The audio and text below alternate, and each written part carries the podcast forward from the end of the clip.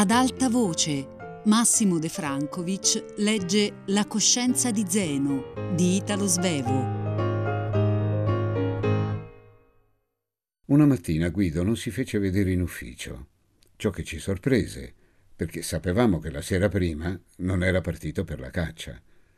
A colazione appresi da Augusta, commossa e agitata, che Guido la sera prima aveva tentato la propria vita.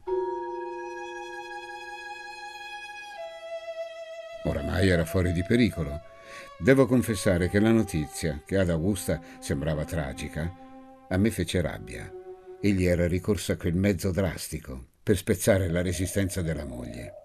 Appresi anche subito che l'aveva fatto con tutte le prudenze, perché prima di prendere la morfina aveva fatta vedere la boccetta stappata in mano. Così al primo torpore in cui cadde, Ada chiamò il medico ed egli fu subito fuori di pericolo. Ada aveva passato una notte orrenda, perché il dottore credette di dover fare delle riserve sull'esito dell'avvelenamento. E poi la sua agitazione fu prolungata da Guido, che quando rinvenne, forse non ancora in piena coscienza, la colmò di rimproveri, dicendola la sua nemica, la sua persecutrice, colei che gli impediva il sano lavoro cui egli voleva cingersi. Ada gli accordò subito il prestito che egli domandava. Ma poi, finalmente, Nell'intenzione di difendersi, parlò chiaro e gli fece tutti i rimproveri che essa tanto tempo aveva trattenuti.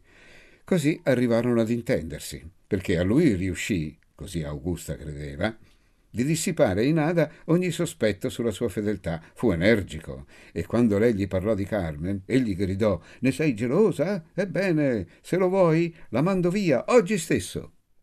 Ada non aveva risposto e credetti che egli avesse accettata quella proposta e che vi si fosse impegnato. Mi meravigliai che Guido avesse saputo comportarsi così nel dormiveglia e giunsi fino a credere che egli non avesse ingoiata neppure la piccola dose di morfina che egli diceva.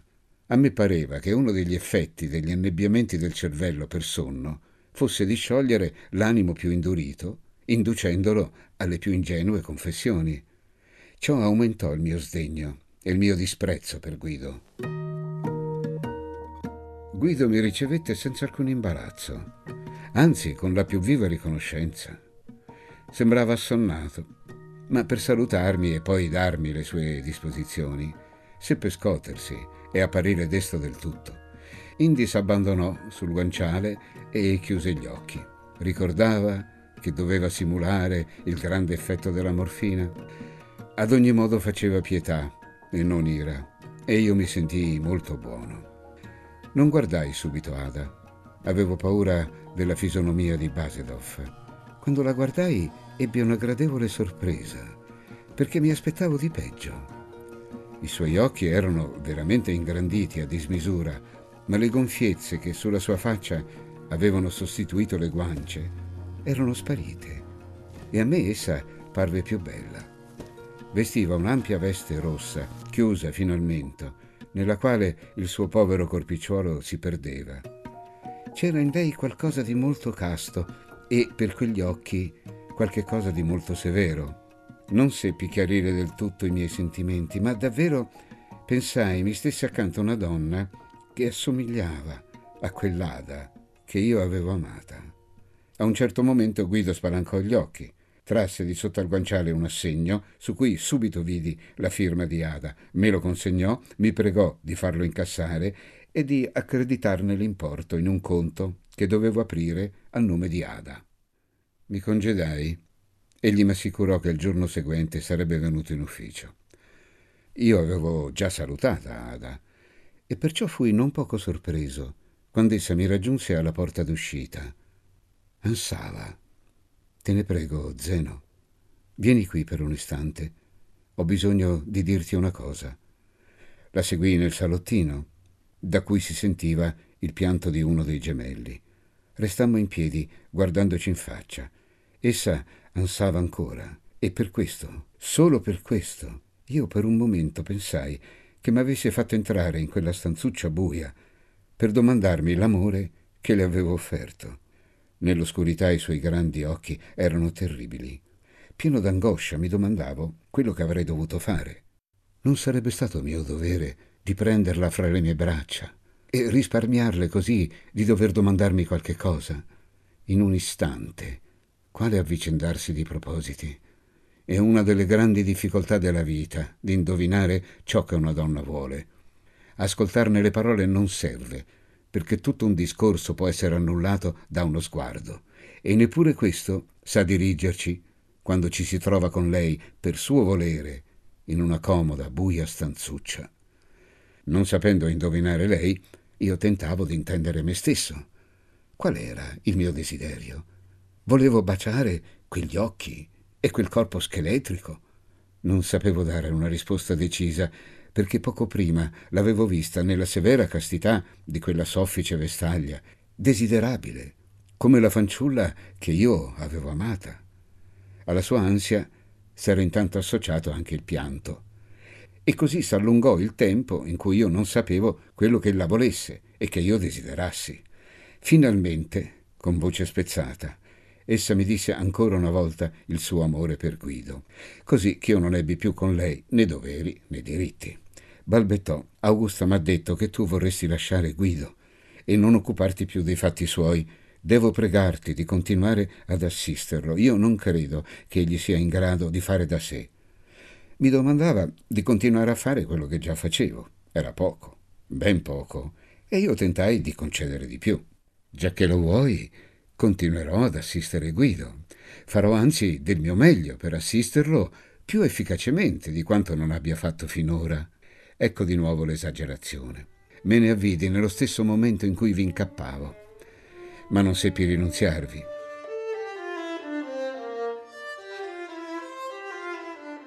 Io volevo dire ad Ada, o forse mentirle, che ella mi premeva. Essa non voleva il mio amore, ma il mio appoggio e io le parlavo in modo che potesse credere che io ero pronto a concederle ambedue. Feci uno sforzo per discendere del tutto a terra e scopersi immediatamente nella mia mente un problema di contabilità non semplice. Dovevo accreditare l'importo dell'assegno che tenevo in tasca sul conto di Ada. Questo era chiaro, e invece non chiaro affatto come tale registrazione avrebbe potuto toccare il conto utili e danni. Non ne dissi nulla per il dubbio che forse Ada non sapesse che c'era a questo mondo un libro mastro contenente dei conti di si varia natura. Ma non volle uscire da quella stanza senza aver detto altro. Fu così che invece di parlare di contabilità dissi una frase che in quel momento gettai lì negligentemente solo per dire qualche cosa, ma che poi sentii di grande importanza per me, per Ada e per Guido, ma prima di tutto per me stesso, che compromisi una volta di più. Tanto importante fu quella frase, che per lunghi anni ricordai come, con movimento trascurato, avessi mosso le labbra per dirla in quello stanzino buio, in presenza dei quattro ritratti dei genitori di Ada e Guido. Dissi, hai finito con lo sposare un uomo ancora più bizzarro di me, Ada. Come la parola sa varcare il tempo. Essa stessa avvenimento, che si riallaccia agli avvenimenti. Diveniva avvenimento, tragico avvenimento, perché diretta ad Ada. Nel mio pensiero non avrei mai saputo evocare con tanta vivacità l'ora in cui Ada aveva scelto fra me e Guido su quella via soleggiata, ove, dopo giorni di attesa, avevo saputo incontrarla per camminarle accanto e affaticarmi di conquistare il suo riso che scioccamente accoglievo come una promessa. E ricordai anche che allora io ero già reso inferiore per l'imbarazzo dei muscoli delle mie gambe, mentre Guido si muoveva ancora più disinvolto di Ada stessa e non era segnato da alcuna inferiorità, se come tale non si avesse dovuto considerare quello strano bastone che egli si adattava di portare. Essa disse a bassa voce, è vero.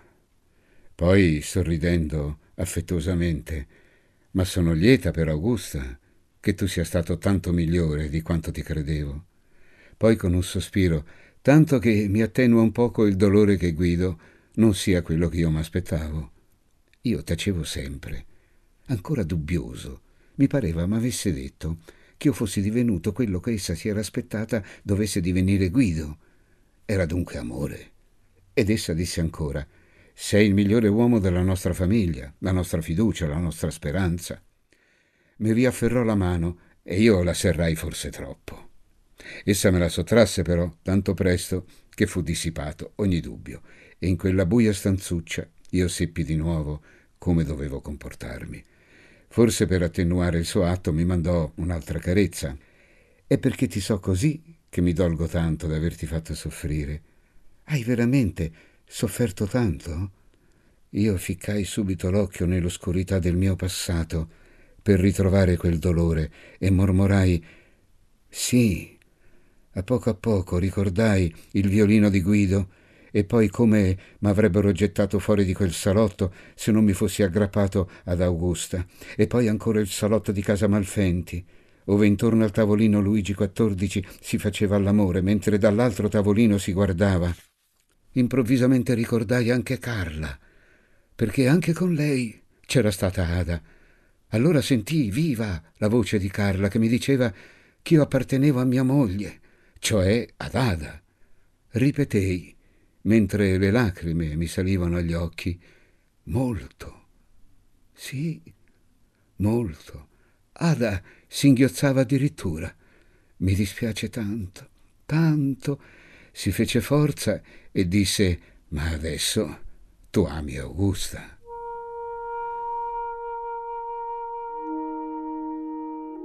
Il giorno seguente Guido venne in ufficio e si mise subito a studiare le registrazioni che egli voleva fare. Propose. Storniamo ora il conto utili e danni a metà con quello di Ada. Era proprio questo che gli voleva e che non serviva a nulla.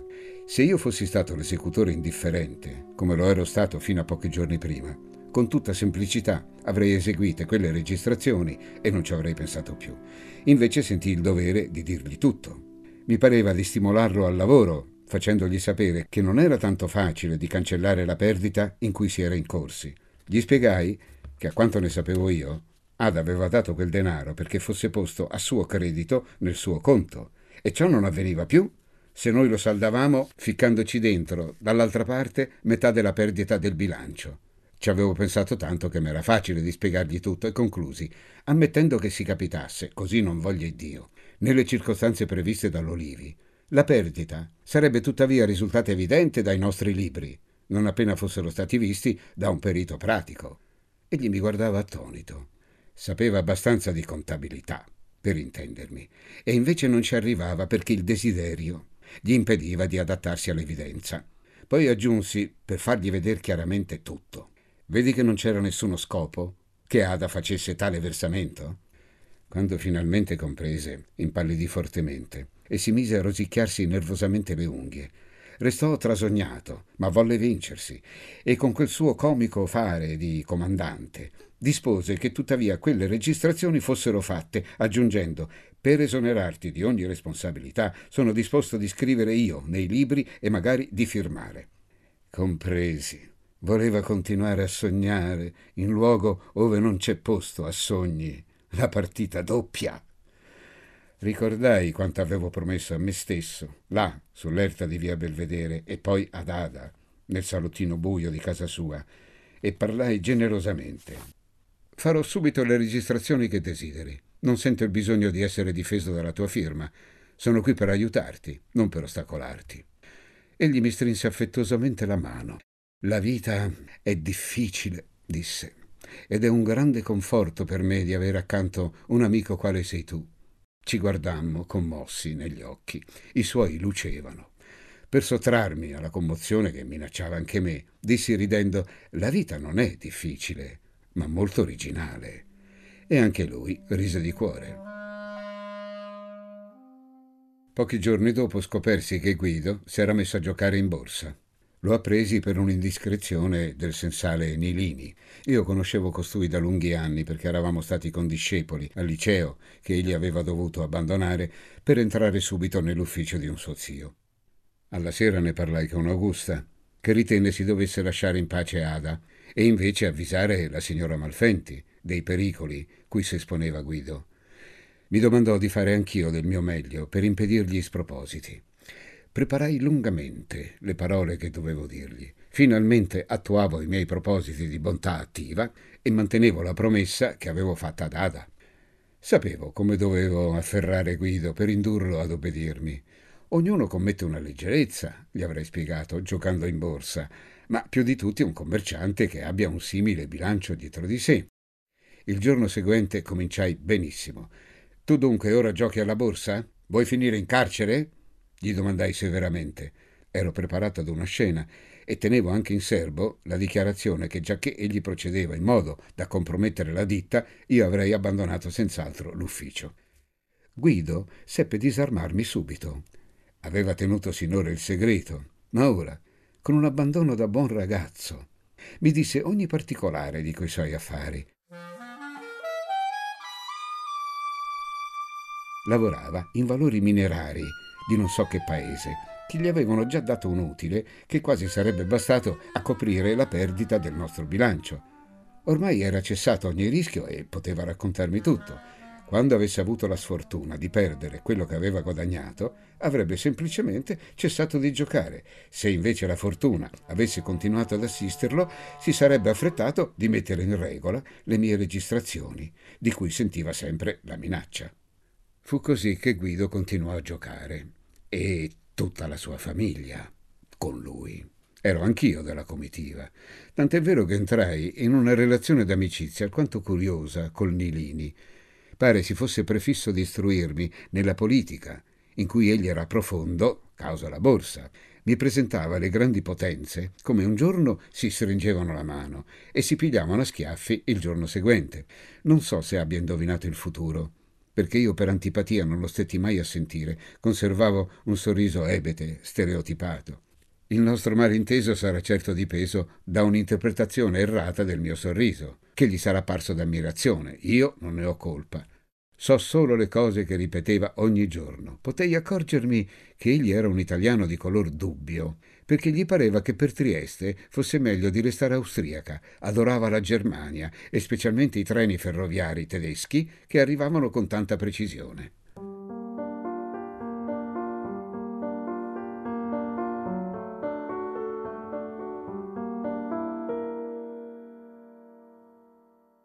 Invitammo una sera Guido e Ada a casa nostra. Fu un ritrovo gradevole, veramente di famiglia. Pareva la continuazione di quel nostro fidanzamento a quattro. Ma la chioma di Ada non era illuminata da alcuna luce. Al momento di dividerci, io, per aiutarla a indossare il mantello, restai per un istante solo con lei. Ebbi subito un senso un po' differente delle nostre relazioni. Eravamo lasciati soli e forse potevamo dirci quello che in presenza degli altri non volevamo. Mentre l'aiutavo, riflettei e finii col trovare quello che dovevo dirle. Tu sai che egli ora gioca, le dissi con voce seria. Mi viene talvolta il dubbio ch'io con tali parole avessi voluto rievocare l'ultimo nostro ritrovo, che non ammettevo fosse talmente dimenticato. Sì, essa disse sorridendo, e fa molto bene, è divenuto bravo abbastanza a quanto mi dicono. Risi con lei, forte. Mi sentivo sollevato da ogni responsabilità. Andandosene, essa mormorò: Quella Carmen è sempre nel vostro ufficio. Non arrivai a rispondere perché corse via. Fra di noi non c'era più il nostro passato. C'era però la sua gelosia. Quella era viva, come nell'ultimo nostro incontro.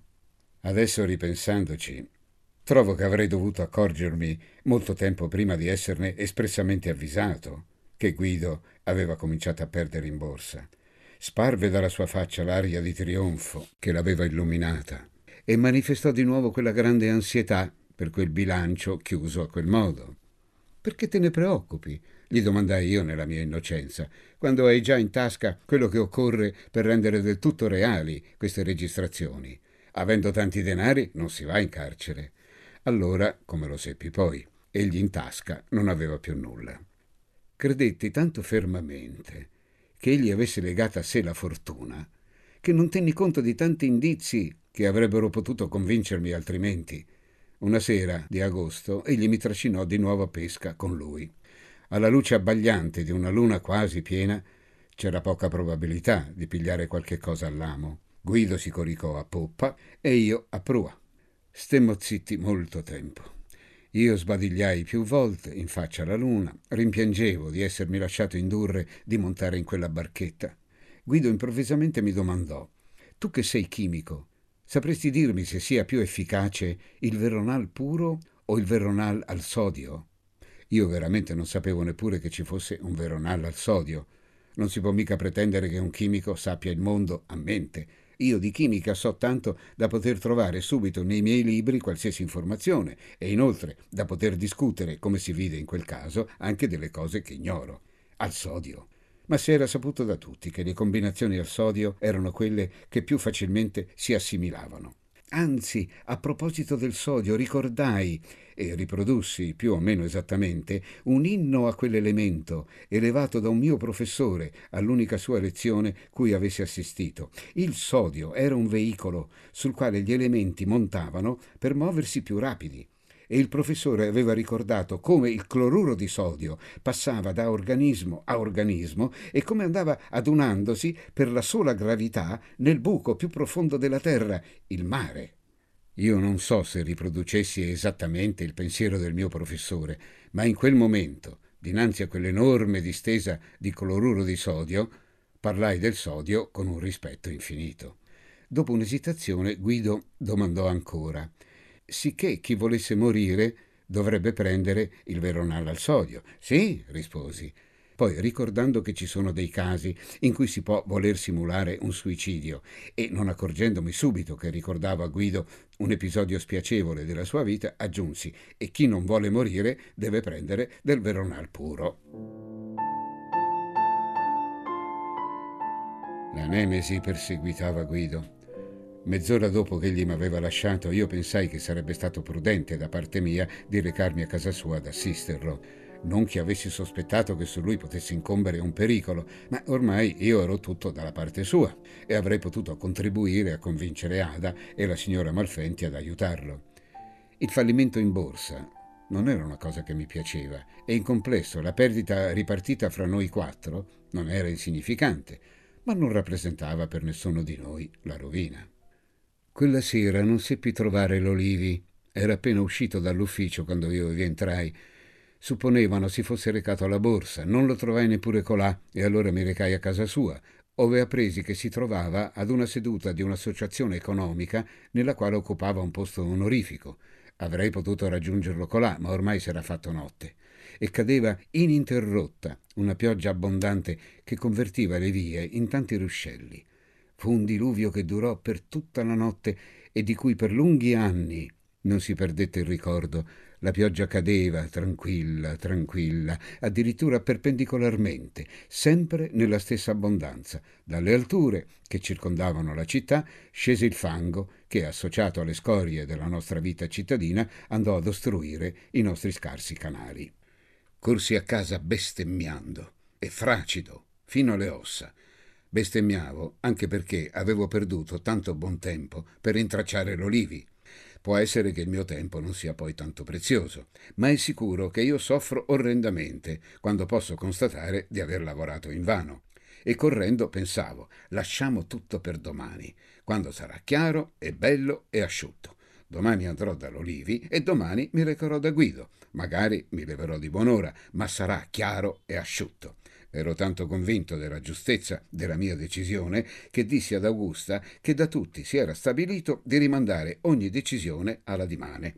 Mi cambiai, mi rasciugai e con le comode, calde pantofole sui piedi torturati, dapprima cenai e poi mi coricai per dormire profondamente fino alla mattina, mentre ai vetri delle mie finestre batteva la pioggia, grossa come funi. E così seppi solo tardi gli avvenimenti della notte. Dapprima prendemmo che la pioggia aveva finito col provocare in varie parti della città delle inondazioni, poi che Guido era morto. Molto più tardi seppi come poté accadere una cosa simile. Alle undici di sera circa, quando la signora Malfenti si fu allontanata, Guido avvertì la moglie che egli aveva ingoiata una quantità enorme di veronal. Volle convincere la moglie che era condannato, l'abbracciò, la baciò, le domandò perdono di averla fatta soffrire. Poi, ancora prima che la sua parola si convertisse in un balbettio, l'assicurò che essa era stata il solo amore della sua vita. Essa non credette per allora né a questa assicurazione né che egli avesse ingoiato tanto veleno da poter morirne. Non credette neppure che egli avesse perduti i sensi, ma si figurò che fingesse per strapparle di nuovo dei denari. Poi, trascorsa quasi un'ora, vedendo che egli dormiva sempre più profondamente, ebbe un certo terrore e scrisse un biglietto ad un medico che abitava non lontano dalla sua abitazione. Su quel biglietto scrisse che suo marito abbisognava di pronto aiuto, avendo ingoiato una grande quantità di veronal. Il dottor Mali era un uomo di circa 50 anni, tutt'altro che una genialità, ma un medico pratico che aveva fatto sempre il suo dovere come meglio aveva potuto. Era rincasato poco prima ed era arrivato finalmente a riscaldarsi e rasciugarsi accanto al fuoco. Si può immaginare con quale animo abbandonasse ora il suo caldo cantuccio. Quando io mi misi a indagare meglio le cause della morte del mio povero amico, mi preoccupai anche di fare la conoscenza del dottor Mali. Da lui non seppi altro che questo. Quando giunse all'aperto, e si sentì bagnare dalla pioggia attraverso l'ombrello, si pentì di aver studiato medicina invece di agricoltura, ricordando che il contadino, quando piove, resta a casa. Giunto al letto di Guido, trovò Ada del tutto calmata. Ora che aveva accanto il dottore, ricordava meglio come Guido l'avesse giocata mesi prima, simulando un suicidio. Toccò il polso di Guido e lo trovò magnifico. Domandò ad Ada se forse Guido avesse avuto sempre un sonno molto profondo. Ada rispose di sì, ma non a quel punto. Il dottore esaminò gli occhi di Guido, reagivano prontamente alla luce. Se ne andò raccomandando di dargli di tempo in tempo dei cucchiaini di caffè nero fortissimo. Seppi anche che giunto sulla via mormorò con rabbia non dovrebbe essere permesso di simulare un suicidio con questo tempo. Io quando lo conobbi non osai di fargli un rimprovero per la sua negligenza, ma egli mi indovinò e si difese. Mi disse che rimase stupito all'apprendere alla mattina che Guido era morto, tanto che sospettò fosse rinvenuto e avesse preso dell'altro Veronal. Poi soggiunse che i profani d'arte medica non potevano immaginare come nel corso della sua pratica il dottore venisse abituato a difendere la sua vita contro i clienti che vi attentavano, non pensando che alla loro.